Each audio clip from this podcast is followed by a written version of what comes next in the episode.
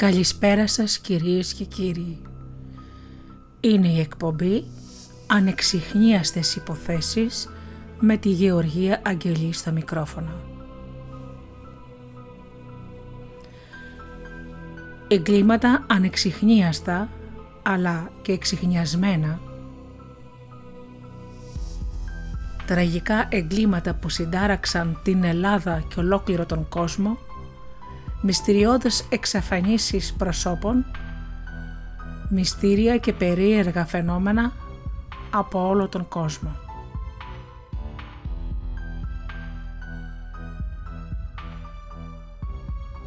Ξεκινάμε με ένα τραγούδι και αμέσως μετά με τη σημερινή μας υπόθεση.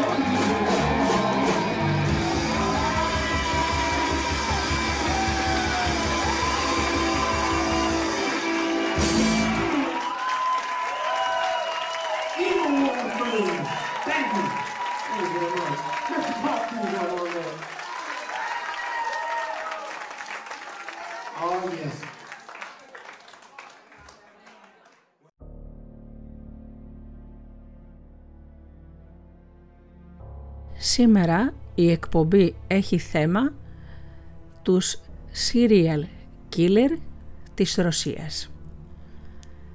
Ξεκινάω από τον Μιχαήλ Ποπκόφ, ο οποίος θεωρείται και ο χειρότερος, ο επωνομαζόμενος λικάνθρωπος της Σιβηρίας. Ο Μιχαήλ Ποπκόφ ήταν αστυνομικός και θεωρείται τέλειος σύζυγος και πατέρας. Ίσως είμαι ο χειρότερος κατά σειροήν δολοφόνος, αλλά ήμουν καλός σύζυγος. Αυτά είναι τα λόγια του Μιχαήλ Ποπκόφ και αποδείχτηκαν αληθινά. Ακόμα και αν δεν ήξερε τις φρικαλαιότητες των άλλων στιγνών εγκληματιών της Ρωσίας, τους ξεπέρασε όλους. Ο χειρότερος serial killer της Ρωσίας, ο οποίος έχει ομολογήσει πως κακοποίησε σεξουαλικά και μετά σκότωσε 82 γυναίκες από το 1992 έως το 2010.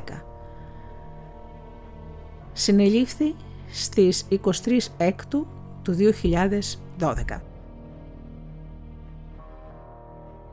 Έως τότε ήταν γνωστός ως λικάνθρωπος ή ως μανιακός από το Ανγκάρσκ, την πόλη της Σιβηρίας των 247.118 κατοίκων.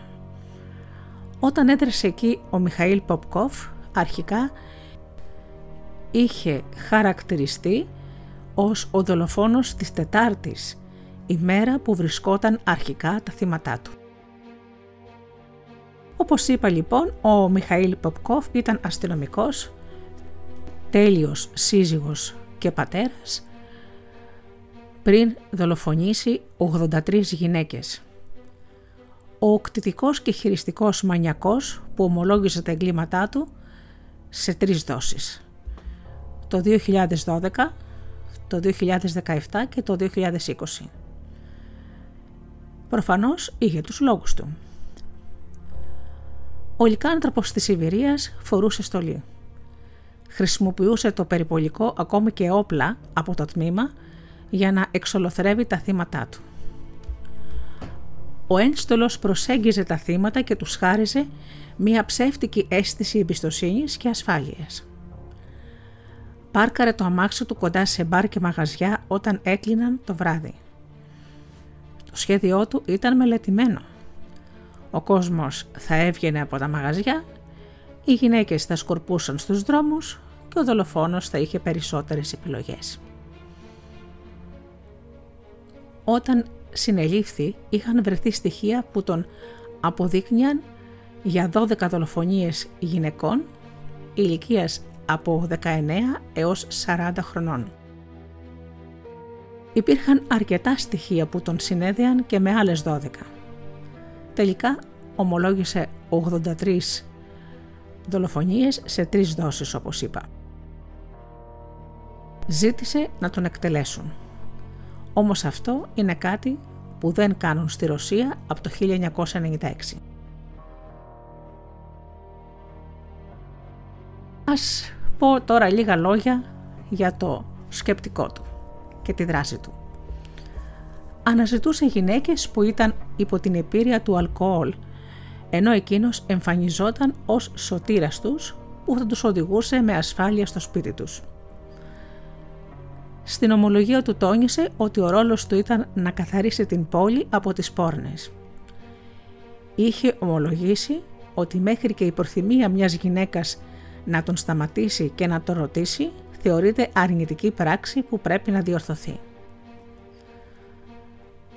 Ο αστυνομικός Ποπκόφ διάλεγε τα θύματά του βάσει του παρουσιαστικού. Όποια γυναίκα του θύμιζε την κακοποιητική και αλκοολική μητέρα του γινόταν στόχος. Πήγαινε σε μπαρ και πάρτι, φορώντας τη στολή της δουλειάς του. Επικέντρωνε σε γυναίκες που δεν είχαν άντρικη παρέα, διάλεγε κυρίως τις γυναίκες ελευθερίων ηθών άρα τους άξιζε ο θάνατος και ήταν ήδη μεθυσμένες. Τις προσέγγιζε, τις κέρδιζε με το χαρακτήρα του τις έπιθε να τον ακολουθήσουν, τις μετέφερε σε απόμερο σημείο, τις ανάγκαζε να γδεθούν, έπαιρνε ένα κατσαβίδι ή ένα τσεκούρι ή ένα μαχαίρι και τις τραυμάτιζε μέχρι θανάτου. Κατόπιν τις κακοποιούσε σεξουαλικά. Σε μια περίπτωση έβγαλε την καρδιά του θύματος από το στήθος και σε μια άλλη της έκοψε το κεφάλι. Το τσεκούρι αυτό το χρησιμοποίησε 17 φορές. Ο Ποπκόφ επέμενε για χρόνια πως το σεξ ήταν συνενετικό, ότι γινόταν ενώ ήταν ακόμα ζωντανές οι γυναίκες και μετά τις σκότωνε. Τα στοιχεία όμως από τις νεκροτομές δεν τον επιβεβαίωναν.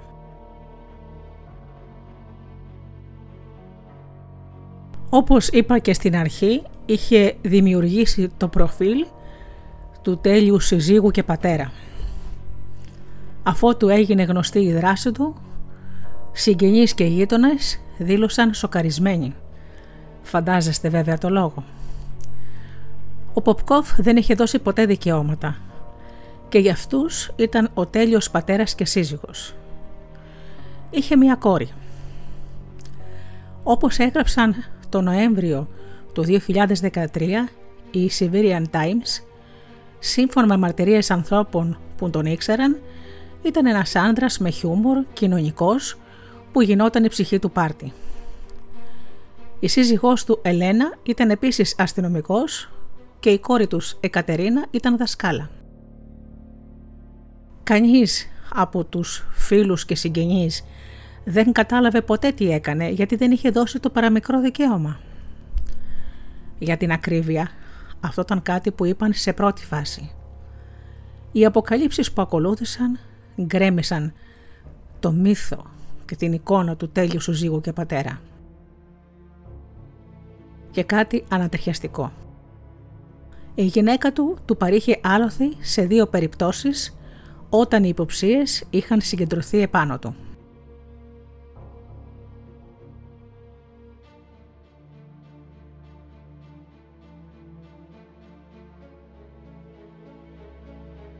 Αυτό που θα σας πω τώρα θα ακουστεί σαν κλισέ, αλλά έχει αποδειχτεί εκατοντάδες φορές. Ο Ποπκόφ είχε μεγαλώσει με μία μητέρα και την αδερφή του. Δεν υπάρχει αναφορά σε πατέρα. Η μητέρα του ήταν χειριστική και αλκοολική, όπως είπα. Και γι' αυτό διάλεγε για θύματά του τις γυναίκες που τις έμοιαζαν. Η ιστορία έχει αποδείξει ότι οι περισσότεροι κατά σειροήν δολοφόνοι είχαν πολύ βασανισμένα παιδικά χρόνια.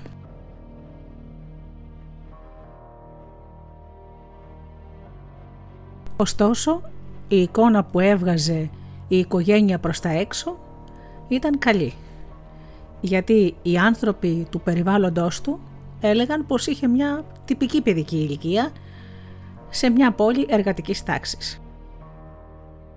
Τη δεκαετία του 80 έγινε αστυνομικός και εκεί γνώρισε και τη σύζυγό του.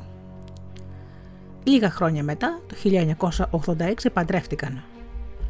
Εκείνος ήταν 22 και η Ελένα 20. Δύο χρόνια μετά απέκτησαν την Εκατερίνα.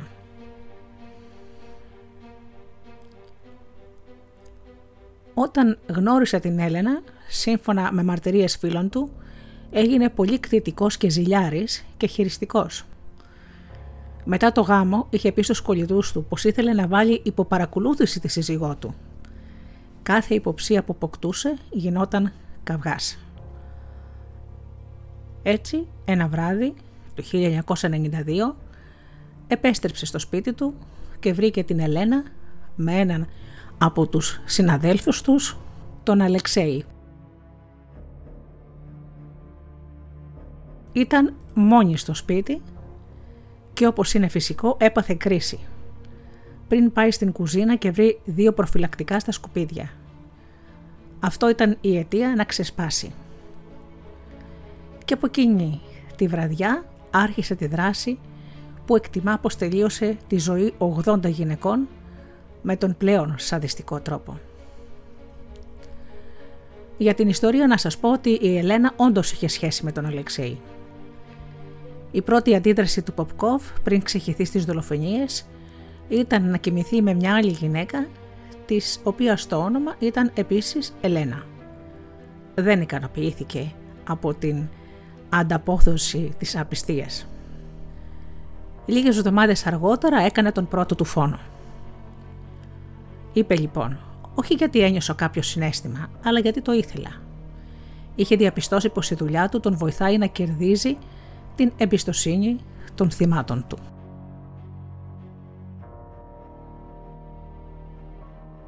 Σε μία από τις ομολογίες του στις αρχές είπε τη μέρα που έκανε τον πρώτο φόνο τα εξής λόγια. Απλά ένιωσα την ανάγκη να σκοτώσω μια γυναίκα την οποία είχα πείσει να μπει στο αυτοκίνητό μου για να την πάω στον προορισμό της. Και μετά από την σκέψη πέρασε στην πράξη. Παρεμπιπτόντως, το πρώτο θύμα δεν βρέθηκε ποτέ. Στη δεύτερη απόπερα σκότωσε δύο φίλες. Συνέχισε να αντλεί ικανοποίηση με αυτόν τον τρόπο παρότι το θύμα του είχε διαγνωστεί με σύφυλλη, την οποία είχε και εκείνος. Ο Ποπκόφ αρνήθηκε τα πάντα. Οι αρχές κάλεσαν για ανάκριση τη σύζυγό του και εκείνη έγινε το άλοθή του. Εκ των υστέρων έγινε πιο προσεκτικός. Θα ήταν αρκετό να του κάνουν μία εξέταση DNA που δυστυχώς δεν έγινε.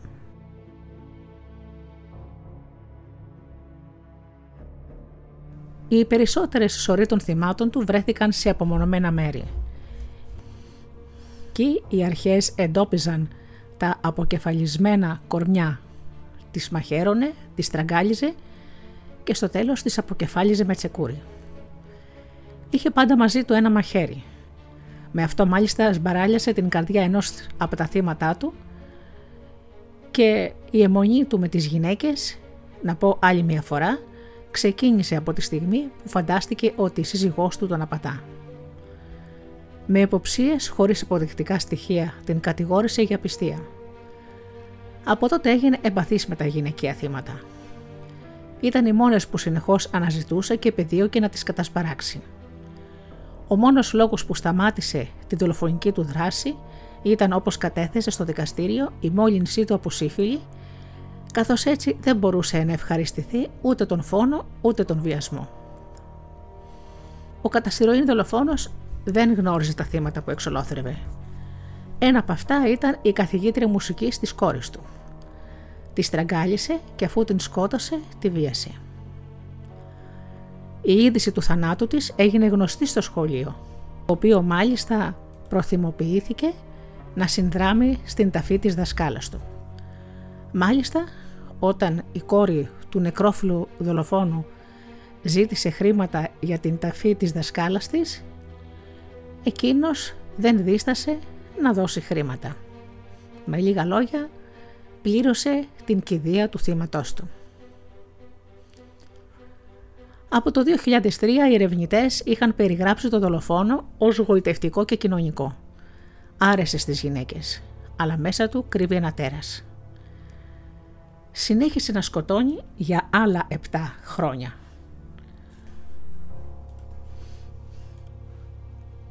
Όπως έχω ήδη αναφέρει, σταμάτησε την εγκληματική του δραστηριότητα το 2010 γιατί έγινε ανίκανος λόγω της σύφυλης, την οποία είχε κολλήσει από άλλο θύμα που διέλυσε τη διάθεσή του να βιάζει και να σκοτώνει.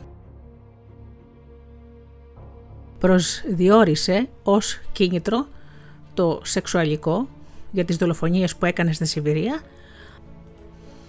αλλά και στο Βλαδιβοστόκ όπου ταξίδευε συχνά αφού του έφεγε από την αστυνομία και εργάστηκε ως security.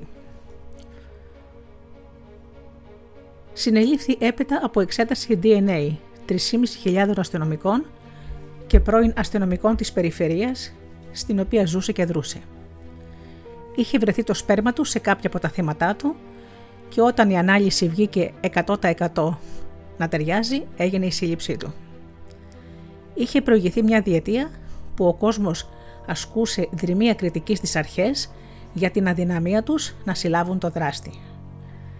Στις κατηγορίες υπήρχε και το αγνοείται συστηματικά τα αποδεικτικά στοιχεία. Ένα από τα ίχνη που άφησε ήταν και τα λάστιχα του αυτοκινήτου του που οδηγούσε ένα λάντα 4x4 όχημα που χρησιμοποιούσε η αστυνομία. Έπειτα υπήρχαν και μαρτυρίες δύο γυναικών που είχαν γλιτώσει γιατί ο Ποπκόβ είχε πιστέψει ότι ήταν νεκρές όταν τις άφησε πίσω του. Η πρώτη ήταν μία 15χρονη κοπελίτσα. Η Σβετλάνα είχε καταθέσει πως στις 26 Πρώτου του 1998 ένα πορυπολικό είχε σταματήσει δίπλα της και ο οδηγός της πρότεινε να την πάει σπίτι. Ανταυτού την πήγε σε ένα δάσος, την ανάγκασε να βγάλει όλα της τα ρούχα, μετά χτύπησε το κεφάλι της σε ένα δέντρο, εκείνη έχασε τις αισθήσεις της και την επόμενη βρέθηκε κοντά στο χωριό Μπαϊκαλάσκ. Είχε περάσει όλο το βράδυ στους 0 βαθμούς Κελσίου. Η επόμενη ανάμνησή της ήταν από το νεκροτομείο του νοσοκομείου. Δεν ήξερε πως είχε βρεθεί εκεί. Όταν άνοιξε τα μάτια της και είδε που είναι, φυσικά σοκαρίστηκε το κορίτσι. Αρχικά από το σοκ δεν μπορούσε να πει το όνομά της.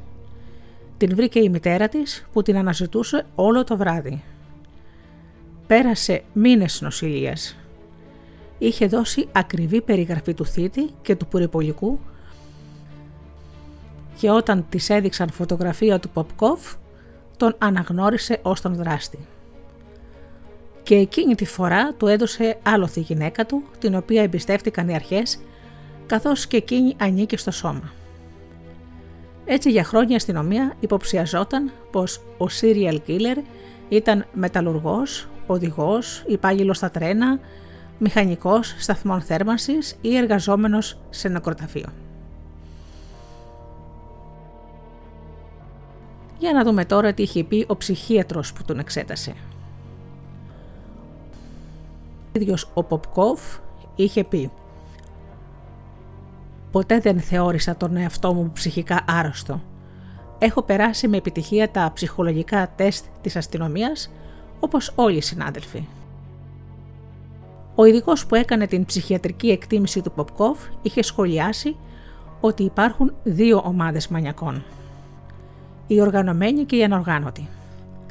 Είναι εύκολο να πιάσει τους ανοργάνωτους. Τα εγκλήματά τους λύνονται γρήγορα καθώς είναι άνθρωποι με ψυχιατρικές παθολογίες οι οποίοι ζουν στο δικό τους κόσμο και κρύβονται από τους άλλους ανθρώπους, ενώ συχνά είναι ατιμέλητοι. Οι οργανωμένοι όπου ανήκει και ο Ποπκόφ είναι άνθρωποι με υψηλές πνευματικές ικανότητες, οι οποίοι έχουν προσαρμοστεί στην κοινωνία συχνά έχουν οικογένειες και βρίσκουν δουλειές που τους διευκολύνουν. Δουλειές που τους δίνουν ασφάλεια και χρόνο για να δρουν. Είναι πολύ δύσκολο να πιάσεις έναν οργανωμένο μανιακό γιατί είναι δύσκολο να τον εντοπίσεις. Το γεγονός ότι τον έλκυαν μόνο μεθυσμένες γυναίκες μπορεί να είναι αποτέλεσμα προβλημάτων και συνδέσεων που έκανε με την παιδική του ηλικία. Γιατί η μητέρα του έπινε αλκοόλ συχνά και μετά τον κακοποιούσε. Ενδεχομένως να είχε κακοποιηθεί και από άλλες γυναίκες. Και αυτό επηρέασε τη συνέχεια της ζωής του, οδηγώντας τον σε τραγικές συνέπειες. Το Γενάρη του 2015 καταδικάστηκε σε ισόβια για 22 φόνους και 2 απόπειρες. Είχε δείξει στην αστυνομία που είχε θάψει τα θύματά του, ενώ είχε περιγράψει με κάθε λεπτομέρεια τις δολοφονίες. Η σύζυγός του δήλωνε πως θα παραμείνει στο πλευρό του και ότι θα τον περιμένει. Το 2017 ο Ποπκόφ ομολόγησε άλλους 59 φόνους. Έγινε ο serial killer με τα περισσότερα θύματα στη Ρωσία. Το επιβλήθηκε άλλη μια ποινή ισόβιας κάθριξης και τότε τον άφησε η Ελένα. Ο Ποπκόφ βρισκόταν στην παλαιότερη φυλακή ύψης της ασφαλείας με το όνομα Μαύρο Δελφίνι, κάπου στο Καζακστάν. Είναι από τις πιο σκληρές φυλακές της χώρας και θεωρείται ο τελευταίος προορισμός με τους κρατούμενους να μην έχουν δικαίωμα να περπατούν όρθιοι, να είναι σε κατάσταση υπόκλησης με τα χέρια στην πλάτη και οι μόνες λέξεις που μπορούν να λένε είναι ναι και όχι. Αυτό το σπίτι 700 εγκληματιών που έχουν καταδικαστεί σε ισόβια για τους χειρότερους λόγους. Εκεί είναι κανίβαλοι, βιαστές, παιδεραστές και serial killers. Οι συγγενείς των θυμάτων του ζήτησαν τη θανατική του ποινή. Αλλά αυτή γινόταν με υπερβολισμό στο πίσω μέρος του κεφαλιού, είχε καταργηθεί στη Ρωσία από το 1996. Αυτό που εξασφάλισαν ήταν να περάσει τα πρώτα 15 χρόνια της ποινής σε πλήρη απομόνωση. Το 2020 ομολόγησε και άλλους φόνους, με το σύνολο των θυμάτων του να φτάνει στα 83. Την ίδια μέρα εκλυπαρούσε να του επιβληθεί η θανατική ποινή. Ήταν η πρώτη φορά που εξέφραζε μετάνια για τις πράξεις του. Μετανιώνω για πολλά πράγματα. Εύχομαι να μην είχα κάνει όσα έκανα. Είναι φυσική συνθήκη για έναν άνθρωπο να μετανιώνει. Είχα πολλά χρόνια να σκεφτώ τις πράξεις μου, είπε μεταξύ άλλων. Όταν τον ρώτησαν για τον ακριβή αριθμό των θυμάτων του, ενημέρωσε ότι δεν τα μετρούσε. Οι αρχές εξέφρασαν τη βεβαιότητα πως είναι άνω των 100. Γιατί όμως ομολόγησε και άλλους φόνους; Είχα περάσει καιρό σε καταναγκαστικά έργα και είχα κουραστεί. Ήξερα πως αν ομολογήσω θα φύγω από αυτή τη συνθήκη. Και αυτό το είχε πει το 2017. Ο Ποπκόφ λοιπόν, ο λικάνθρωπος της Σιβηρίας, θεωρείται ένας από τους χειρότερους καταστηρώινοι δολοφόνους, όχι μόνο στη Ρωσία, αλλά και σε ολόκληρο τον κόσμο.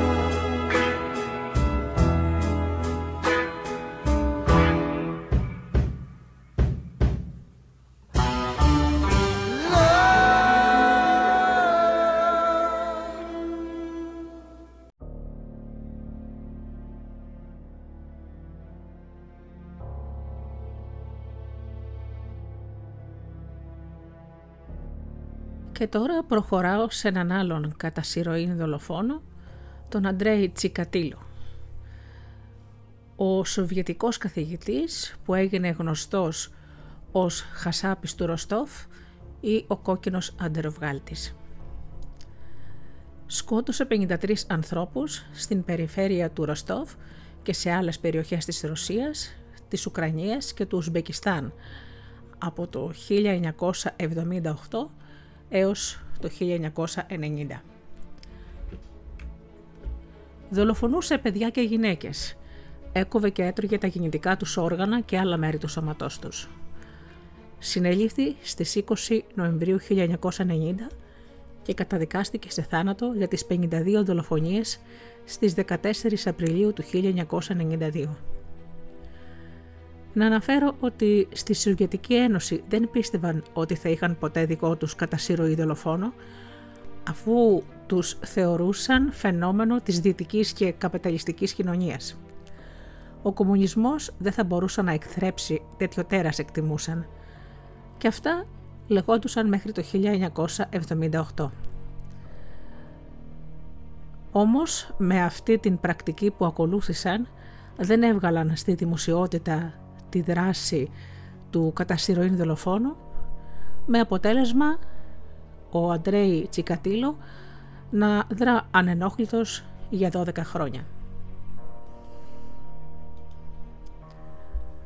Όπως είπα και προηγουμένως, τα παιδικά χρόνια κάθε ανθρώπου τον σημαδεύουν στη ζωή του.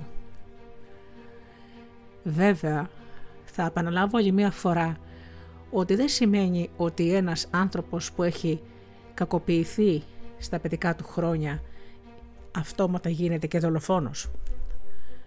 Αυτό πάντα εξαρτάται από τον ψυχισμό του κάθε ανθρώπου. Όπως λοιπόν ήδη καταλάβατε, ο Αντρέι Τσικατήλου είχε πολύ πολύ δύσκολα παιδικά χρόνια.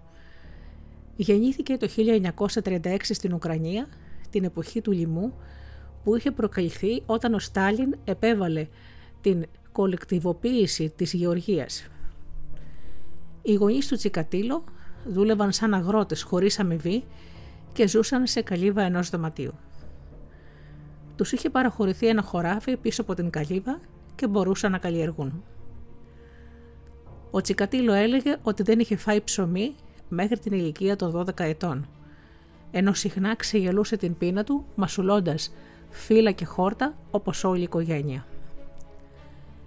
Η μητέρα του σε όλη την παιδική του ηλικία ανέφερε έναν μεγαλύτερο αδερφό του που πέθανε και στη συνέχεια έπεσε θύμα κανιβαλισμού από τους γείτονες. Ιστορία που τρόμαζε τον Αντρέη αλλά δεν έχει επαληθευτεί. Τα παιδικά χρόνια στη μνήμη του ήταν συνυφασμένα με φτώχεια, πείνα και πόλεμο. Όσο ο πατέρας του έλειπε, είχε καταταγεί στον στρατό το 1941, πολεμούσε στο μέτωπο και αντιμετωπίστηκε από τους Γερμανούς. Ο Τσικατήλο κοιμόταν στο κρεβάτι της μητέρας του. Η νυχτερινή ενούρισή του ως την εφηβεία, ένα από τα γνωρίσματα των serial killer, εξόργησε τη μητέρα του και τον έδερνε και τον πρόσβαλε συνεχώς. Το 1942 η μητέρα του γέννησε ένα κοριτσάκι που το ονόμασε Τατιάνα. Δεδομένης της απουσίας του πατέρα του από το 1941 και των συχνών βιασμών από Γερμανούς στρατιώτες, εικάζεται ότι η Τατιάνα ήταν καρπός βιασμού της μητέρας του από Γερμανό στρατιώτη. Και αφού ο μικρός Τσικατήλο και η μητέρα του μοιραζόταν την καλύβα ενός δωματίου, είναι πολύ πιθανό να υπήρξε και μάρτυρας αυτού του βιασμού.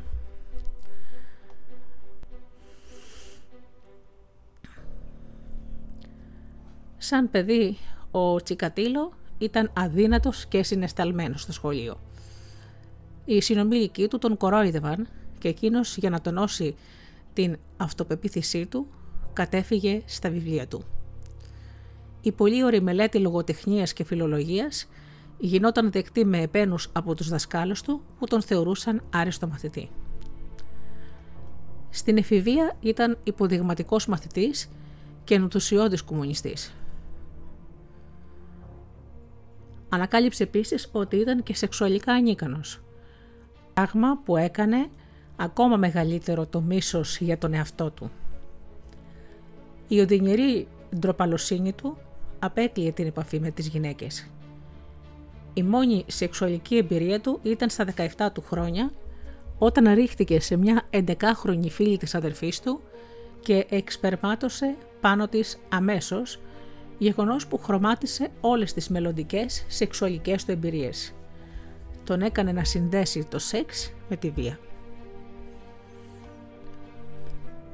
Μετά το Λύκειο έκανε αίτηση για υποτροφία στο κρατικό πανεπιστήμιο της Μόσχας. Αλλά, παρά τους καλούς του βαθμούς στις εζωγωγικές εξετάσεις, δεν έγινε δεκτός για φίτηση, γεγονός που απέντωσε στον στιγματισμό του πατέρα του ως προδότη. Το κόμμα τον χαρακτήρισε έτσι επειδή επέτρεψε να εχμαλωτιστεί από τους Γερμανούς. Τελικά φίτησε σε μια τεχνική σχολή και έγινε μηχανικός επικοινωνιών. Έκανε τη στρατιωτική του θυσία υπηρετώντας πρώτα ως συνοριοφύλακας στην Κεντρική Ασία και μετά σε μονάδα επικοινωνίας της ΚΚΜ στο Ανατολικό Βερολίνο. Η άψογη συμπεριφορά του τον έκανε μέλος του Κομμουνιστικού Κόμματος λίγο πριν τελειώσει τη θητεία του. Το 1960 μετακόμισε στο Ροστόφ και εργαζόταν ως μηχανικός επικοινωνιών. Η αδελφή του ανησυχώντας για την έλλειψη επιτυχίας του στο άλλο φίλο, του σύστησε μία ήσυχη ντόπια κοπέλα, τη Θεοδοσία, την οποία και παντρεύτηκε το 1963. Η σεξουαλική ζωή του ζευγαριού ήταν σχεδόν ανύπαρκτη και η Θεοδοσία σύντομα κατάλαβε ότι ο άντρας της δεν μπορούσε να διατηρήσει στήση. Συμφώνησε να συλλάβει σπρώχνοντας εκείνη το σπέρμα του στον κόλπο της έτσι απέκτησαν μία κόρη το 1965 και ένα γιο το 1969. Το 1971 άλλαξε επαγγελματική πορεία. Σπούδασε διαλληλογραφίας, ρωσική λογοτεχνία και φιλολογία στο Πανεπιστήμιο του Ροστόφ και εργάστηκε ως δάσκαλος. Αλλά μια σειρά από καταγγελίες για άσεμνες επιθέσεις σε μικρά παιδιά τον ανάγκασαν να μετακομίζει από σχολείο σε σχολείο και τελικά το 1981 έγινε υπάλληλος προμηθειών σε ένα εργοστάσιο δεμικών υλικών στο Ροστόφ. Η δουλειά του απαιτούσε να ταξιδεύει πολύ στη χώρα για αγορές και διαπραγματεύσεις. Όταν έκανε την πρώτη του δολοφονία, εργαζόταν στο τεχνικό σχολείο αριθμός 33 στο Σάχτη. Να αναφέρω ότι λίγο πριν αποκτήσει το πτυχίο του ο Τσικατήλο απέκτησε μία εργασία κατά την οποία διαχειριζόταν αθλητικές δραστηριότητες. Παρέμενε σε αυτή τη θέση για ένα έτος πριν ξεκινήσει την καριέρα του ως δάσκαλος ρωσικής λογοτεχνίας και γλώσσας στο Νοβασικτνίσκ πέραν το ότι κατηγορήθηκε για επιθέσεις σε μικρά παιδιά, να πω επιπλέον ότι ήταν αρκετά αναποτελεσματικός ως δάσκαλος. Παρόλο που είχε γνώσεις στα μαθήματα που δίδασκε, σπάνια κατάφερνε να κρατήσει την τάξη του πειθαρχημένη και τακτικά έπεφτε θύμα κοροϊδίας από τους μαθητές του που εκμεταλλεύονταν την τίμια φύση του. Το πρώτο θύμα του Αντρέι Τσικατήλο ήταν η 9χρονη Γελένα Ζακότνοβα, την οποία ξεγέλασε με μία τσιχλόφουσκα. Δισεύρετο και περιζήτητο είδος στη Σοβιετική Ένωση. Την οδήγησε σε ένα εγκαταλειμμένο σπίτι που είχε αγοράσει κρυφά από την οικογένειά του και προσπάθησε να την κακοποιήσει, αλλά όμως απέτυχε. Όπως είπα ήδη, ήταν σεξουαλικά ανίκανος και δεν είχε καταφέρει ποτέ να κάνει σεξ. Μαχαίρωσε το κοριτσάκι στα γεννητικά όργανα, το οποίο και πέθανε από την αιμορραγία, ενώ εκείνος πέταξε το άψυχο κορμί της στο ποτάμι. Ωστόσο δεν συνελήφθη και συνέχισε τη δράση του για μία δεκαετία ακόμη. Μέχρι το 1990 ο Τσικατήλο σκότωσε 52 φορές. Οι ηλικίες των θυμάτων του κειμενόταν μεταξύ 9 και 44 ετών. Δεν τον ενδιέφερε αν ήταν άντρας, γυναίκα, αγόρι ή κορίτσι. Ήθελε μόνο να είναι μικρόσωμοι ώστε να μπορεί να τους ακινητοποιήσει. Αντλούσε σεξουαλική ικανοποίηση όταν το θύμα του άφηνε την τελευταία του πνοή. Απολάμβανε τις κραυγές, τον πόνο και το αίμα που ανέβλυζε από τα πτώματα. Τους έδαινε και τους μαχαίρωνε ενώ έβγαζε τα μάτια των θυμάτων του γιατί πίστευε ότι η εικόνα του δολοφόνου αντικατοπτρίζεται στην κόρη του ματιού. Αφού τα θύματά του πέθαιναν, ο Τσικατήλο συνήθιζε να κόβει κομμάτια με τα δόντια του, τα οποία τα κρατούσε ως τρόπια. Αγαπημένα του ενθύμιο ήταν η μήτρα των γυναικών, για την οποία μάλιστα έλεγε «Μου αρέσει να τη μασουλάω. Είναι τόσο ροζ και μαλακή». Παρά τις διαμαρτυρίες που συνδέουν τον Τσικατήλο με το φόνο, συλλαμβάνεται ένας νέος άντρας που στο παρελθόν είχε κατηγορηθεί για βιασμό.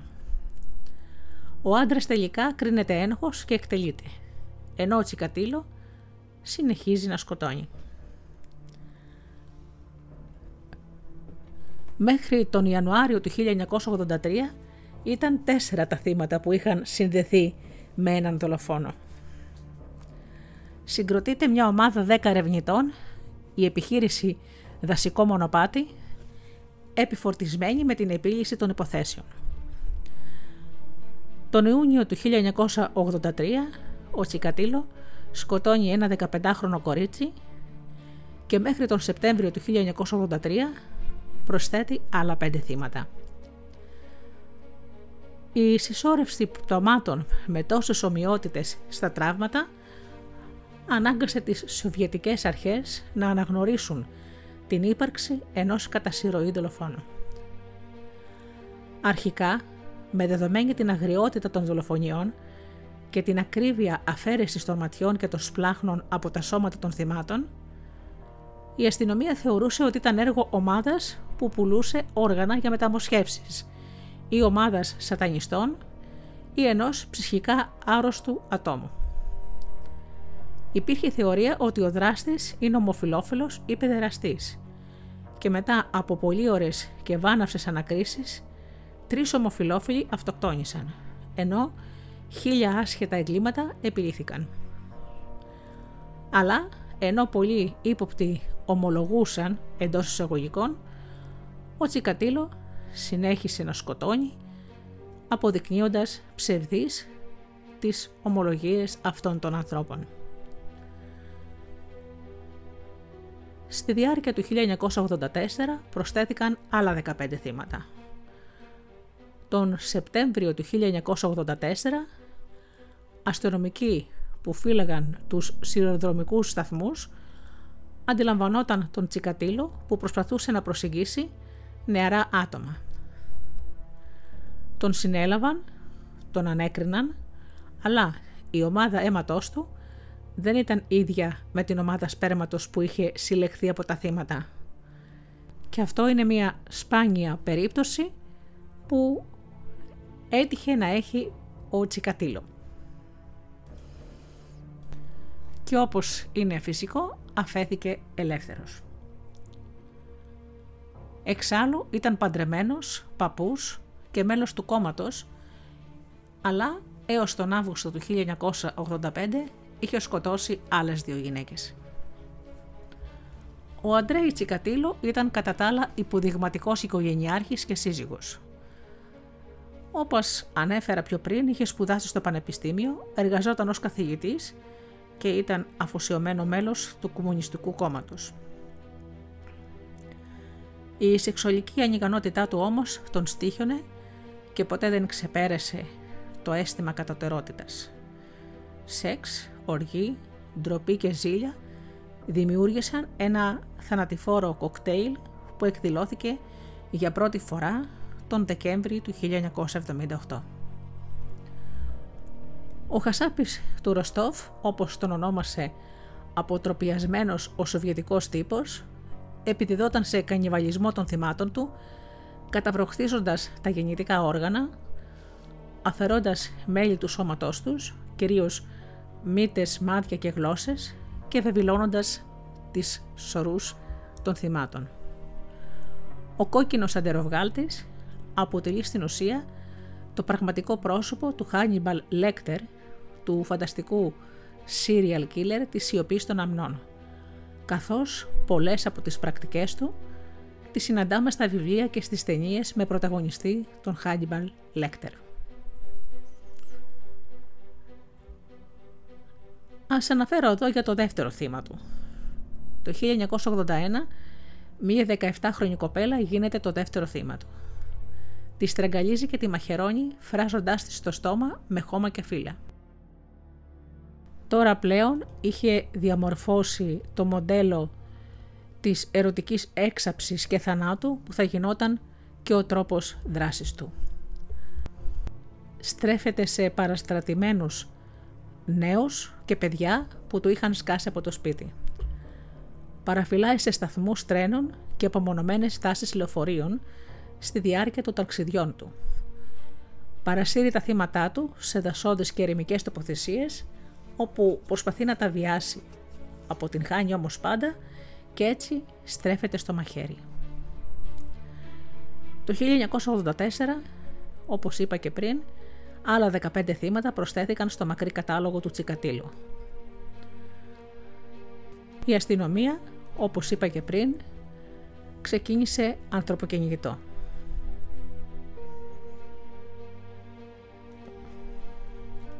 Το περίεργο σε αυτή την υπόθεση είναι ότι ο Τσικατήλο συλλαμβάνεται όχι όμως για δολοφονίες, αλλά για μικροκλοπές και αφήνεται γρήγορα ελεύθερος. Από το 88 και μετά φεύγει από το Ροστόφ και συνεχίζει ανενόχλητος στο έργο του, σκοτώνοντας νεαρά αγόρια και φοιτήτριες. Φτάνοντας το 1990, όταν ο Κορμπατσόφ εκχωρεί την ελευθερία του λόγου στα μέσα μεζικής ενημέρωσης, ο τύπος βουίζει για τα ανατριχιαστικά εγκλήματα του serial killer και όπως είναι φυσικό, η κοινωνία ταράζεται και πιέζει τις αρχές να τον βρουν και να τον πιάσουν. Πάμε τώρα στη σύλληψη και την εκτέλεσή του. Στις 6 του Νοέμβρη του 1990 ο Τσικατήλο βρέθηκε Ντον Λεσκόζ με αίμα στα ρούχα του και στα παπούτσια του και μία κόκκινη κοιλίδα στο μάγουλό του. Ένας αστυνομικός τον είδε και του φάνηκε ύποπτος, αλλά δεν τον συνέλαβε. Όταν όμως εντοπίστηκε το πτώμα της 22χρονης Σβετλάνα Κοριστίκ, οι αστυνομικοί αναγνώρισαν το όνομα του Τσικατήλο στις αναφορές και τον παρακολουθούσαν για έξι μέρες, ενώ αυτός προσέγγιζε παιδιά και νεαρές κοπέλες. Τελικά τον συνέλαβαν και βρήκαν αμέσως στοιχεία που τον συνέδιαν με τις φρικιαστικές δολοφονίες. Όμως η ομάδα αίματος του Τσικατήλο διέφερε από το δολοφόνο. Τελικά το μυστήριο λύθηκε. Ταυτοποιήθηκε μετά τη διενέργεια εκατοντάδων γεννητικών εξετάσεων και η ανάκρισή του πρέπει να πω ότι βιντεοσκοπήθηκε. Αποδείχθηκε ότι είναι ένα από τα ελάχιστα άτομα στον κόσμο που το αίμα και το σπέρμα του παρουσίαζαν διαφορές. Ο αριθμός των θυμάτων του Χασάπη του Ροστόφ ανήλθε σε 56 ψυχές, από τις οποίες αναγνωρίστηκαν 53, 31 γυναίκες και 22 αγόρια. Ας δούμε τώρα την ψυχιατρική αποτίμηση. Στις 20 Αυγούστου του 1991, αφού η αστυνομία είχε ολοκληρώσει την ανάκρισή της, ο Τσικατήλο μεταφέρθηκε στο Ινστιτούτο Σέρμπσκι της Μόσχας για να υποβληθεί σε μία 60ήμερη ψυχιατρική αποτίμηση για να αποφασιστεί αν ήταν διανοτικά ικανός να συμμετάσχει σε δίκη.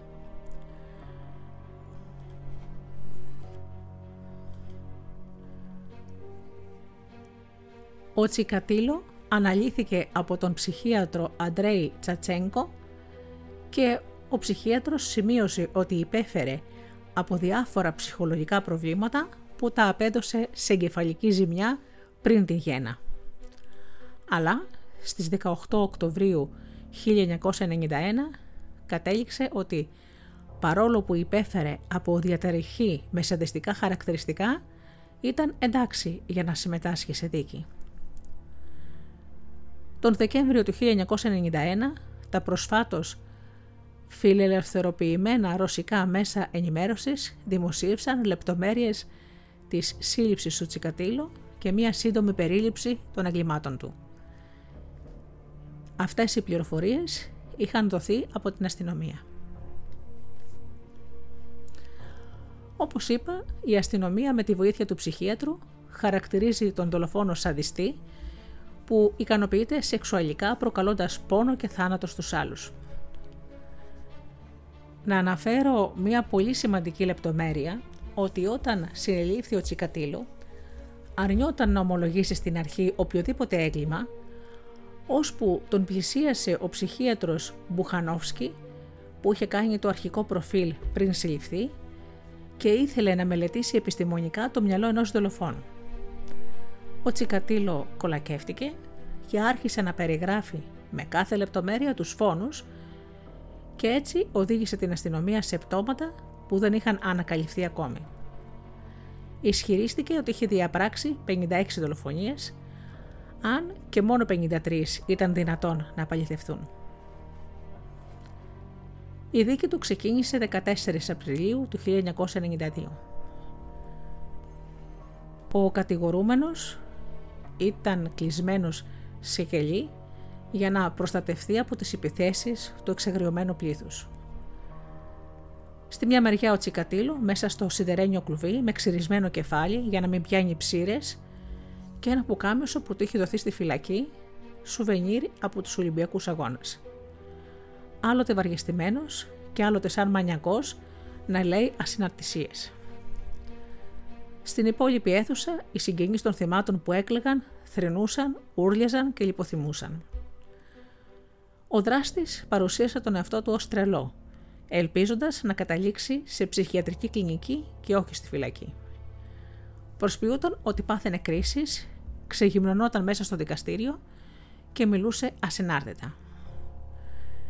Υποστήριξε ότι η φύση είχε κλέψει τα γεννητικά του όργανα και κατηγόρησε τον Στάλιν για την πείνα που οδήγησε στον κανιβαλισμό του αδελφού του. Ήταν πολύ δύσκολο να αποφανθεί κανείς εάν οι πράξεις του ήταν απόρρια τρέλας ή έγιναν συνειδητά. Ο Αμερικανός καθηγητής εγκληματολογίας Jack Levin είχε υποστηρίξει ότι ήταν περισσότερο κακός παρά τρελός. Σύμφωνα αντιθέτως με τον συνταγματάρχη Βίκτορ Μπουράκοφ που είχε ερευνήσει την υπόθεση, ο Τσικατήλο ήταν πολύ άρρωστος. Δεν είχε επίγνωση του τι έκανε, όμως δεν κατάφερε ωστόσο να πείσει το δικαστήριο ότι ήταν τρελός. Αφού το Ρώσικο Ανώτατο Δικαστήριο απέρριψε την έφεση που υπέβαλε ο Τσικατήλο, προχώρησε σε άλλη κίνηση. Ο Τσικατήλο έστειλε μια τελική έκκληση επίοικιας στον πρόεδρο Μπόρις Γέλτσιν. Η τελική έφεση, όπως είπαμε, απορρίφθηκε στις 4 Ιανουαρίου του 1994. Στις 14 Φεβρουαρίου του 1994, ο Τσικατήλο, ο οποίος βρισκόταν στη σειρά των θανατοπενητών, μεταφέρθηκε από το κιλί του σε ηχομονωμένο δωμάτιο στη φυλακή του Νόβορτσάρσκ και εκτελέστηκε με απλό πυροβολισμό πίσω από το δεξί του αυτή.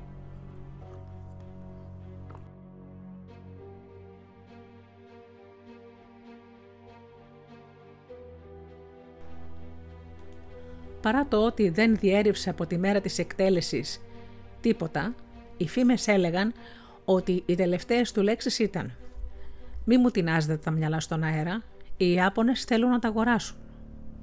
Και είχε δίκιο, καθώς ένα Ιαπωνικό, ένα Αμερικανικό και ένα Γερμανικό Ινστιτούτο επιδίωξαν να αποκτήσουν έναντι παχυλής αμοιβής τον αιμοβόρο εγκέφαλό του, μήπως βρουν τι ήταν αυτό που τον είχε μετατρέψει στην ενσάρκωση του κακού. Όταν χρησιμοποιούσα το μαχαίρι μου έφερνε ψυχολογική ανακούφιση. Ήξερα ότι έπρεπε να καταστραφώ. Ήμουν ένα λάθος της φύσης. Ένα τρελό τέρας. Αυτή είναι μια φράση που το αποδίδεται. Να πω επίσης ότι τα αποτρόπια εγκλήματα του κόκκινου αντεροβγάλτη μεταφέρθηκαν στη μεγάλη οθόνη στην ταινία Citizen X και η υπόθεση των δολοφονιών του Τσικατήλου υπήρξε υλικό για πολλά βιβλία.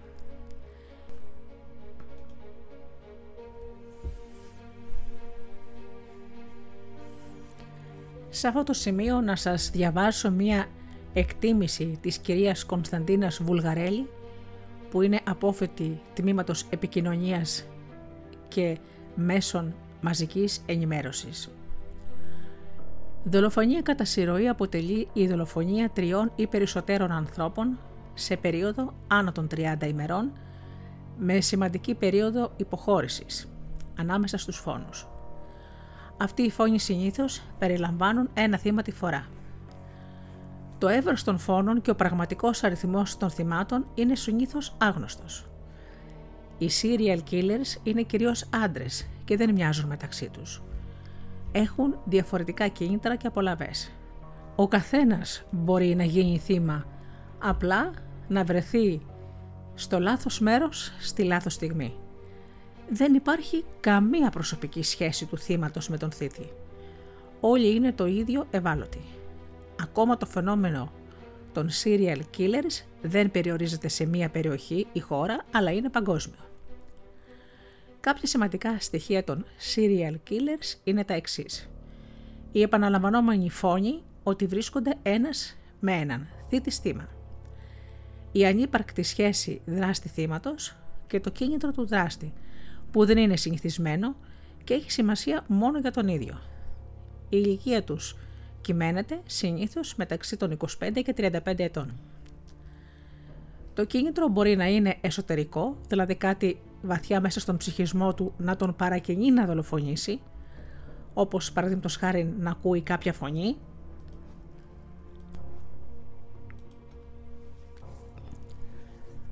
ή εξωτερικό, δηλαδή κάτι από το περιβάλλον του να τον σπρώχνει στον φόνο. Ακόμα μετά την διάπραξη του εγκλήματος, ο δολοφόνος περιμένει μία επιβράβευση, που μπορεί να είναι υλική, χρήματα, είτε ψυχολογική, ικανοποίηση που νιώθει μετά τον φόνο, που είναι και η συνηθέστερη στους serial killers. Ανάλογα με την χωρική και γεωγραφική κινητικότητα του δολοφόνου έχουμε δύο τύπους. Τον γεωγραφικά σταθερό και τον παροδικό. Ο πρώτος ζει και σκοτώνει στην ίδια ή κοντινή περιοχή, ενώ ο δεύτερος μετακινείται συνεχώς και σκοτώνει σε διαφορετικά μέρη και γι' αυτό είναι πιο δύσκολο να συλληφθεί. Έτσι λοιπόν αυτή είναι η ιστορία του Αντρέι Τσικατήλο. Να πω ότι τότε το 1991 τα μέσα μαζικής ενημέρωσης είχαν προβάλει στιγμιότυπα από τη δίκη του. Ήταν ένας πραγματικά τρομακτικός άνθρωπος. Μου είχε κάνει εντύπωση το βλέμμα του όπως το απαθανάτησε ο φακός μέσα στο κελί την ώρα της δίκης. Ο Τσικατήλο λοιπόν, ένας δολοφόνος που όπως είπα και στην αρχή είχε πολύ δύσκολα παιδικά χρόνια αλλά όμως όπως αποφάνθηκε και επιστήμη είχε και γενετικά θέματα, προβλήματα στον εγκέφαλο. Δυστυχώς όπως είπε και η κυρία Βουλγαρέλη, ο κατά δολοφόνος δεν είναι μόνο σε μία περιοχή ή χώρα, αλλά είναι παγκόσμιο. Αυτά λοιπόν για τον Αντρέη Τσικατήλο.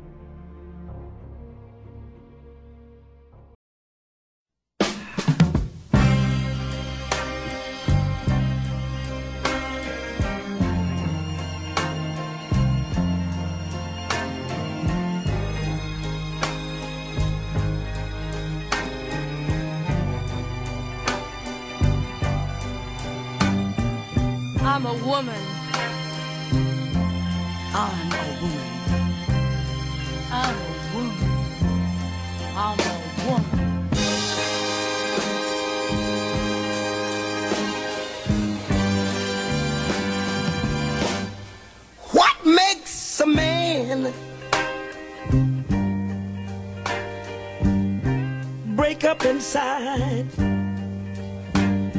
And what makes a man give up his pride? What makes a man feel he's begun to fail? And when he can't win, he thinks he's in jail. Tell me. Say it again. Say it again.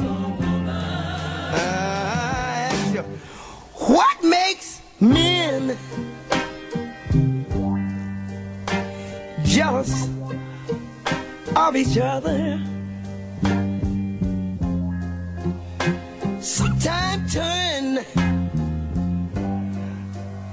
Against his brother.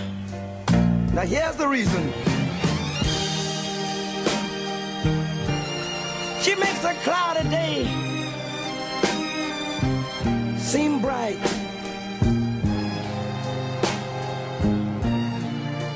She makes a nightmare turn into the warmest night. You know, she makes trouble seem so soft.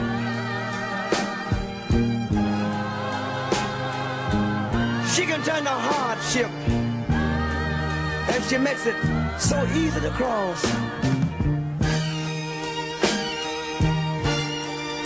She brings life into the world over and over again. No man in the world could ever bear those things. She never let you know when she feels bad. And she smiles when she feels sad. And when you and when you feel blue, she knows her place. Right beside you.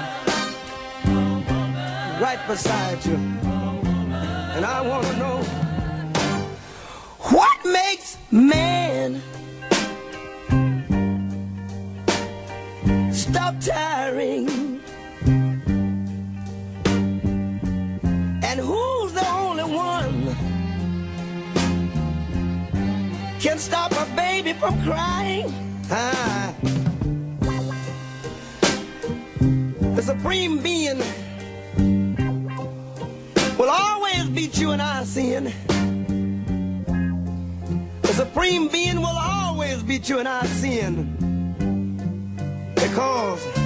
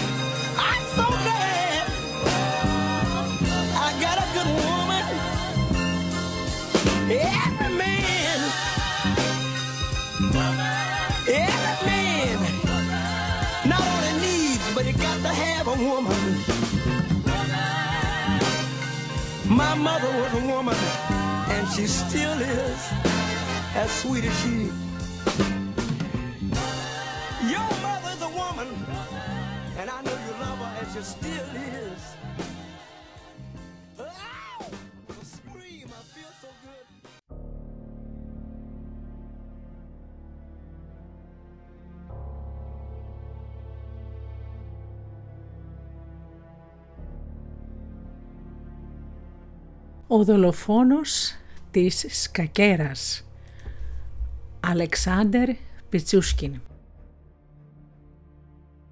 Ένας από τους μεγαλύτερους serial killer που έδρασε στη Ρωσία. Είχε πει την χαρακτηριστική φράση «Η πρώτη δολοφονία είναι σαν τον πρώτο έρωτα, σου μένει αξέχαστη». Ο δολοφόνος της Κακέρας ήθελε να σκοτώσει 64 ανθρώπους, έναν για κάθε τετραγωνάκι της Κακέρας. Αργότερα αποκάλυψε ότι θα συνέχιζε να σκοτώνει αν δεν τον είχαν συλλάβει. Καταδικάστηκε για 48 δολοφονίες. Ας δούμε τα πρώτα χρόνια της ζωής του. Ο Αλεξάνδερ χαϊδευτικά Σάσα Πιτσούσκιν γεννιέται στις 9 Απριλίου του 1974 στη Μόσχα ως ένα κοινωνικότατο παιδάκι όπως τον θυμούνται τουλάχιστον οι γείτονες να είναι στα πρώτα χρόνια της ζωής του. Όλα έμελε να αλλάξουν σε τρυφερή ηλικία όταν ο μικρός Σάσα έπεσε από την κούνια του και τραυματίστηκε σοβαρά στο κεφάλι του. Οι ειδικοί εκτίμησαν χρόνια αργότερα ότι αυτό έβλαψε τον προμετωπιαίο φλοιό του εγκεφάλου του, μία βλάβη που συνδέεται με αυξημένη επιθετικότητα και ανεπαρκή έλεγχο των ορμών. Ο μικρός έγινε τώρα πιο αυθόρμητος στις εκδηλώσεις του και κάποιες φορές ξεσπούσε σε επιθετικότητα. Με τον πατέρα να έχει εγκαταλείψει εδώ και χρόνια τη φαμίλια, η μητέρα αποφασίζει να τον στείλει σε σχολείο για παιδιά με ειδικές ικανότητες, καθώς ο μικρός δεχόταν εκφοβισμό αλλά και χλέβει από τους συμμαθητές του. Πέρα από την ψυχολογική κακοποίηση, οι συμμαθητές του τον αποκαλούσαν χαρακτηριστικά καθυστερημένο, ο Σάσα υπέστη και σωματική, καθώς αναφέρονται περιστατικά ξυλοδαρμού του στο σχολείο. Έτσι πέρασε τα μικράτα του ο Πουτσούσκιν μέχρι να αναγνωρίσει τουλάχιστον ο παππούς την αναπτυγμένη ευφυΐα του και να δώσει ένα προσωρινό τέλος στο μαρτυριό του, μιας και ο μικρός ζούσε με μια χειριστική μητέρα, δεν είχε εκδηλώσει ποτέ τρυφερότητα προς το ιδιαίτερο παιδί της. Παρ' όλα αυτά όπως αποκάλυψαν οι γείτονέ του, ακόμα και όταν ήταν έφηβος δεχόταν bullying από τους συνομήλικούς του, κάτι που τον έκανε να απομακρυνθεί από όλους. Ο παππούς παίρνει λοιπόν κοντά του τον έφηβο Σάσα και τον ενθαρρύνει να αναπτύξει τις δεξιότητές του. Το παιδί αποδειχνείται καλός και αρκιστής και ο παππούς τον παίρνει πια καθημερινά μαζί του στο πάρκο Μπίτσα της νοτιοδυτικής Μόσχας και τον έβαζε να παίζει με τους ηλιοκιωμένους κακιστές που συνήθιζαν να μαζεύονται εκεί για να εξασκούν το χόμπι τους. Αποδεικνύεται τρομερός στο σκάκι. Για πρώτη φορά στη ζωή του νιώθει καλά με τον εαυτό του, ηρεμεί και βρίσκει μια εσωτερική γαλήνη. Όμως σύντομα ο παππούς του θα πεθάνει και ο Σάσα θα επιστρέψει στην προηγούμενη ζωή του. Πλέον καταφεύγει στο αλκοόλ για να παλέψει την καθημερινή οδύσσιά του καθώς επιστρέφει στο κανονικό σχολείο και γίνεται ξανά θύμα εκμετάλλευσης και εκφοβισμού. Νιώθει πια πως τον έχουν προδώσει όλοι, τόσο ο πατέρας όσο και ο παππούς του. Το σκάκι πάντως δεν το κόβει. Επιστρέφοντας συχνά πυκνά στο πάρκο για να παίξει με τους ηλικιωμένους και να βρει διέξοδο στη βότκα. Τώρα όμως έχει αναπτύξει και ένα άλλο χόμπι, σαφώς πιο ύποπτο. Κρύβει μια κάμερα στο παλτό του και αυτό για να καταγράφει τις αντιδράσεις των παιδιών που εκφοβίζει πλέον ο ίδιος. Σε ένα τέτοιο υλικό που αποκαλύφθηκε χρόνια αργότερα, ο Σάσα έχει κρεμάσει ένα παιδί από το παράθυρο, κρατώντας το από τα πόδια και κινηματογραφεί το όλο περιστατικό, στο οποίο ακούγεται να λέει «Είσαι στην εξουσία μου τώρα. Θα σε πετάξω από το παράθυρο και θα πέσεις 15 μέτρα μέχρι να πεθάνεις». Πλέον κινηματογραφεί τις αντιδράσεις των παιδιών που κακοποιεί ή απειλεί πιστεύοντας πως έχει πάρει τον έλεγχο της κατάστασης στα χέρια του. Η παραβατική συμπεριφορά τον κάνει να νιώθει σημαντικός και ανώτερος από τους άλλους. Μέχρι το 1992 όμως, στα 18 του, το χόμπι αυτό θα αποδειχτεί λίγο για να κατευνάσει τα ανατριχιαστικά του ένστικτα.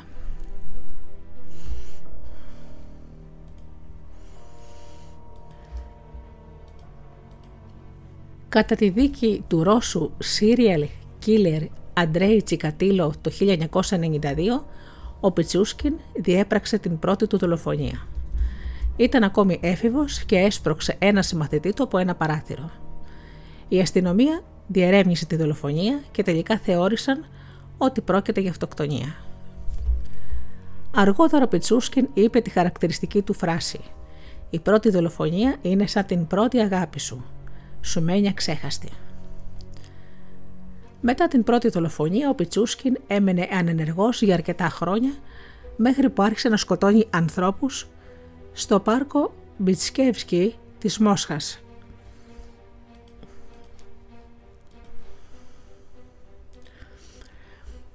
Ήτανε αρχές της δεκαετίας του 2000. Τα θύματα του ήταν συνήθως ηλικιωμένοι και άστεγοι τους οποίους προσκαλούσε να πιούν μαζί του μία βότκα για να θρυνήσουν το νεκρό του σκυλί, το οποίο ήταν θαμένο στο πάρκο. Χρησιμοποιούσε δηλαδή το θάνατο του σκύλου του για να προσελκύσει τα θύματά του. Κάποιος τους οδηγούσε στο σπίτι του. Όταν έδειχναν να έχουν ζαλιστεί από το αλκοόλ, τους χτυπούσε στο κεφάλι από πίσω με σφυρί. Λέγεται πως πήγαινε από πίσω τους για να μην πεταχτούν τα αίματα πάνω του. Μετά τους έριχνε στους υπονόμους ενώ ήταν ακόμα ζωντανοί. Για να σιγουρευτεί ότι είχαν πεθάνει, τους κάρφωνε στο κεφάλι το μπουκάλι της βότκας ή κλαριά που έβρισκε στο πάρκο. Σε κάποιες περιπτώσεις χρησιμοποιούσε πιστόλι με μορφή στυλό για να του σκοτώσει. Μέχρι το 2003, οι κάτοικοι της Μόσχας, ειδικά εκείνοι που ζούσαν κοντά στο πάρκο, φοβόντουσαν ότι κυκλοφορούσε ελεύθερος ένας serial killer. Τα μέσα μαζικής ενημέρωσης μιλούσαν για το τέρας του πάρκου Μπίτσα. Το 2006 η εγκληματική του δράση αποκαλύφθηκε. Τελευταίο του θύμα ήταν η 36χρονη Μαρίνα Μοσκαλιόβα, συνάδελφός του στο σούπερ μάρκετ που δούλευε. Της άγγιξε το κεφάλι με το σφυρί και ανάμεσα στα μάτια της είχε καρφώσει μικρά ξυλάκια.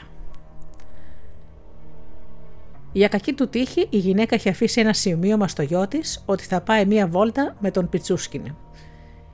Η αστυνομία βρήκε πάνω στο πτώμα ένα εισιτήριο και έτσι κατάφερε να εντοπίσει τη διαδρομή που είχαν κάνει από τις κάμερες παρακολούθησης στο μετρό. Έτσι αποδείχτηκε ότι η άτυχη γυναίκα ήταν μαζί του.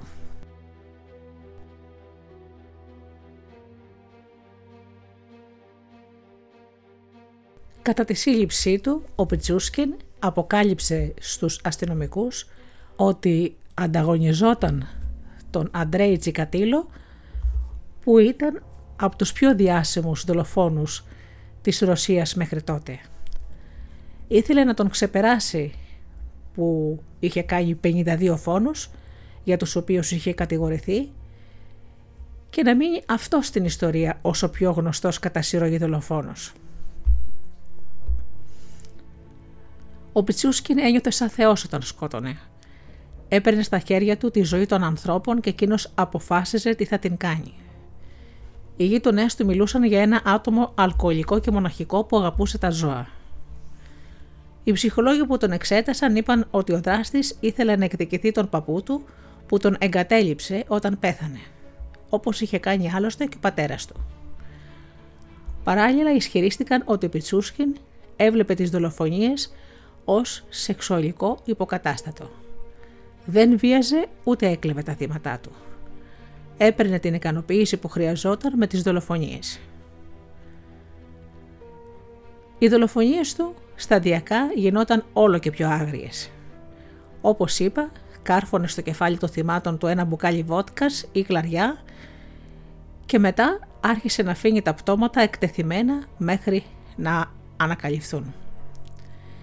Αυτή ήταν η μακάβρη υπογραφή του στο έγκλημα, δηλαδή το ότι έχωνε το μπουκάλι της βότκας στο τραύμα του θύματος στο κρανίο.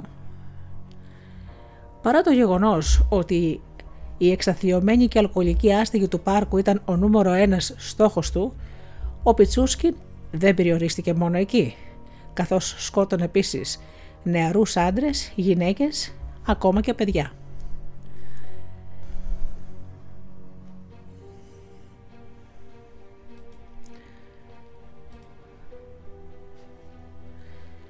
Στη δίκη του κλείστηκε σε γυάλινο κουτί για να τον προστατέψουν από την οργή του κόσμου. Καταδικάστηκε σε ισόβια κάθερξη για 48 φόνους και 3 απόπειρες. Εκείνος όμως επέμενε ότι είχε διαπράξει ακόμα 11 δολοφονίες. Δεν μετάνιωσε ποτέ για όσα είχε κάνει. Λέγεται ότι ανταγωνιζόταν τον Αντρέι Τσικατήλου. Η ποινή του προέβλεπε ότι τα πρώτα 15 χρόνια έπρεπε να βρίσκεται σε απομόνωση. Τα αποτρόπια εγκλήματά του έκαναν πολλούς ανθρώπους να αναθεωρήσουν τη στάση τους για τη θενατική ποινή.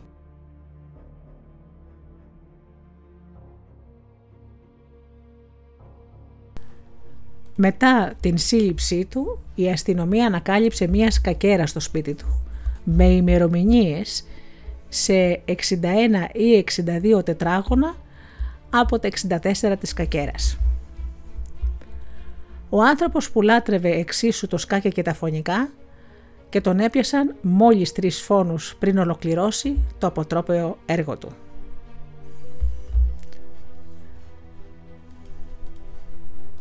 Κατά τη διάρκεια της δίκης του είπε χαρακτηριστικά «Σε όλες τις περιπτώσεις σκότωνα μόνο για έναν λόγο. Σκότωνα για να ζήσω, επειδή όταν σκοτώνεις θέλεις να ζήσεις. Για μένα ζωή χωρίς φόνο είναι σαν ζωή χωρίς φαγητό για σας. Νιώθω σαν να είμαι ο πατέρας όλων αυτών των ανθρώπων αφού ήμουν εγώ αυτός που τους άνοιξε την πόρτα για τον άλλο κόσμο. Όταν τα έλεγε αυτά ήταν εντελώς ατάραχος και μοχθηρός. Σε κάθε αποκάλυψη των λεπτομεριών των φόνων του πάγωνε το ακροατήριο του δικαστηρίου. Κάθε φορά που αποκάλυπτε άλλη μια φρικιαστική λεπτομέρεια της δράσης του, όπως για παράδειγμα ότι δεν σκότωνε ακαρία τα θύματα του, καθώς του άρεσε να βλέπει να παρακαλούν για τη ζωή τους, στο δικαστήριο γινόταν χαμός, πανζουρλισμός. Και σε κάθε πληροφορία που μετέφεραν για τη δράση του οι αστυνομικές αρχές, όπως ας πούμε ότι τα πτώματα ήταν συνήθως βαρύτατα παραμορφωμένα, κάτι που έκραναν οι ψυχίατροι πως πιστοποιούσε το μίσος του για τους ανθρώπους. Εκεί επικρατούσε χάος στο ακροατήριο. Μπορεί να μιλούσε σαν τρελός. Η ψυχιατρική εκτίμηση της βασικής μονάδας ψυχικής υγείας της Μόσχας τον έκρινε ωστόσο λογικό. Βρήκαν απλώς ότι έπασχε από ναρκισιστική και αντικοινωνική διαταραχή προσωπικότητας.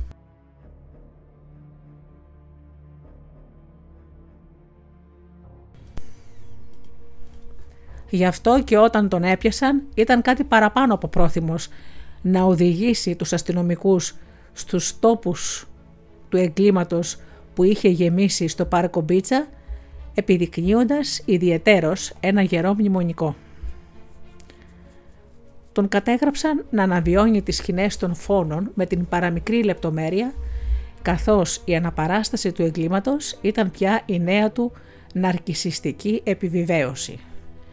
Εκεί αποκάλυψε μάλιστα ότι παρά τις φυριές στο κεφάλι που ήταν το σήμα κατά τεθέν του δολοφόνου της κακέρας, σκότωσε και αρκετούς, πετώντας τους απλώς στους υπόνομους που περνούσαν κάτω από το πάρκο.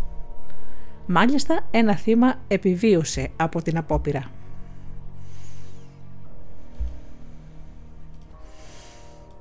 Τελικά, παρόλο που επέμενε ότι τα θύματα του ήταν 61, καταδικάστηκε μόνο για 48 δολοφονίες. Μόνο που ο Αλεξάνδρ Πιτσούσκιν δεν θα μπορούσε κατά κανέναν τρόπο να κάνει λάθος στην καταμέτρησή του, καθώς το πλάνο του ήταν καλοσχεδιασμένο, άρτια εκτελεσμένο και τέτοια σφάλματα δεν χωρούσαν. Έστω και αν αργότερα αποκάλυψε ότι θα συνέχιζε να σκοτώνει αν δεν τον είχαν συλλάβει, κάνοντας το σκάκι να μοιάζει απλό άλοθη στο δολοφονικό ψυχισμό του.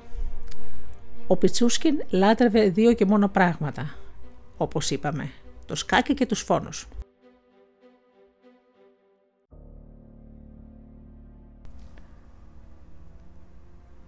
Μετά το πέρας της δίκης, ο δικαστής χρειάστηκε μία ολόκληρη ώρα για να διαβάσει την ετοιμιγορία.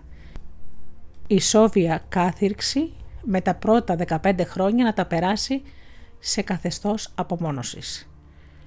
Πλάι στον δημόσιο κατάλογο που άνοιξε στη Ρωσία για την επαναφορά της θανατικής ποινής για τέτοιες υποθέσεις κατά συρροήν εγκλημάτων, να υπενθυμίσω ότι η θανατική ποινή καταργήθηκε στη Ρωσία το 1996, ο 33χρονος serial killer βρήκε στη φυλακή τον έρωτα. Έχουν συμβεί πολλές φορές τέτοιες περιπτώσεις. Μία κοπέλα τον ερωτεύτηκε και ρευνοβόλα έχοντας ανταλλάξει γράμματα μαζί του για καιρό. Εκείνος της έκανε πρόταση γάμου και εκείνη έκανε τατουάζ στο χέρι της το όνομά του. Αυτό που έμενε ίσως περισσότερο στην κατατρομαγμένη ρωσική κοινωνία ήταν ο τρόπος με τον οποίο υποδέχτηκε την ποινή του φωνιάς. Μετά την ανάγνωση της ομόφωνης καταδίκης, ο δικαστής στράφηκε προς το μέρος του και τον ρώτασε αν κατάλαβε, καθότι έδειχνε ατάραχος. «Δεν είμαι κουφός, κατάλαβα», είπε ξερά και ανέκφραστα, χωρίς να επηρεάζεται από την ετοιμιγορία. Εξίσου σιωπηλά υποδέχτηκαν την απόφαση και εκατοντάδες συγγενείς των θυμάτων του μέσα σε γενικευμένη παγωμάρα στο δικαστήριο. Ο Αλεξάνδερ Πιτσούσκιν ήταν ο παραγωγικότερος κατά σειροήν δολοφόνος στη Ρωσία μετά τον Αντρέι Τσικατήλο και ο μόνος εν ζωή μιας και ο Αντρέι Τσικατήλο ο κόκκινος αντεροβγάλτης όπως είχε ονομαστεί, εκτελέστηκε το 1992 με μία σφαίρα στο κεφάλι.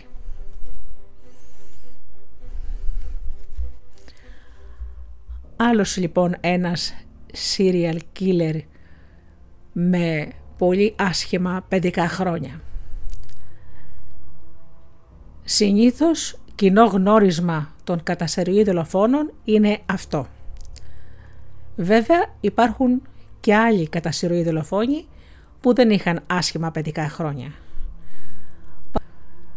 Παρόλα αυτά, η κακοποίηση που υπέστησαν σαν παιδιά τους οδήγησε αργότερα σαν ενήλικες στους φόνους. Αυτός λοιπόν ήταν ο Αλεξάνδερ Πιτσούσκιν ή αλλιώς ο δολοφόνος της Κακέρας.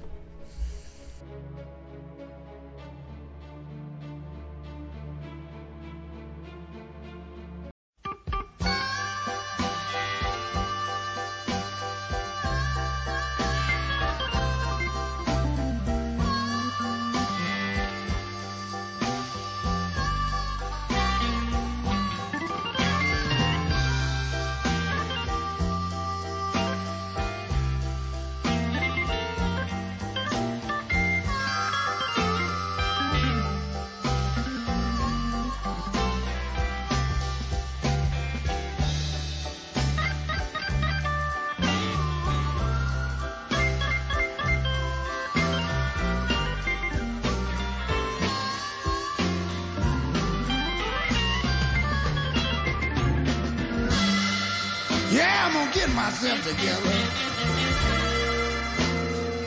If I don't do anything more of my life, yeah, I'm gonna get it together. Yeah, if I don't get myself together, baby. If it's the last thing I do in my life.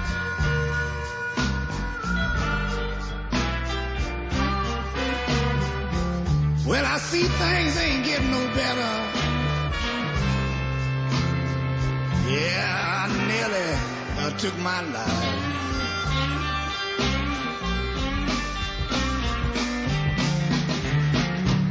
Well, it's just a mean old world. Yeah, it takes a man, a man, a man uh, to live in it. Yeah, it's a mean old world, baby. Talk to me. Yeah, it takes a real man to, uh, uh, uh, to really, uh, really survive. That's why I'm gonna get myself together. Yeah, and I'm gonna try to keep myself alive. I'm gonna show you how to keep myself alive. Diggison.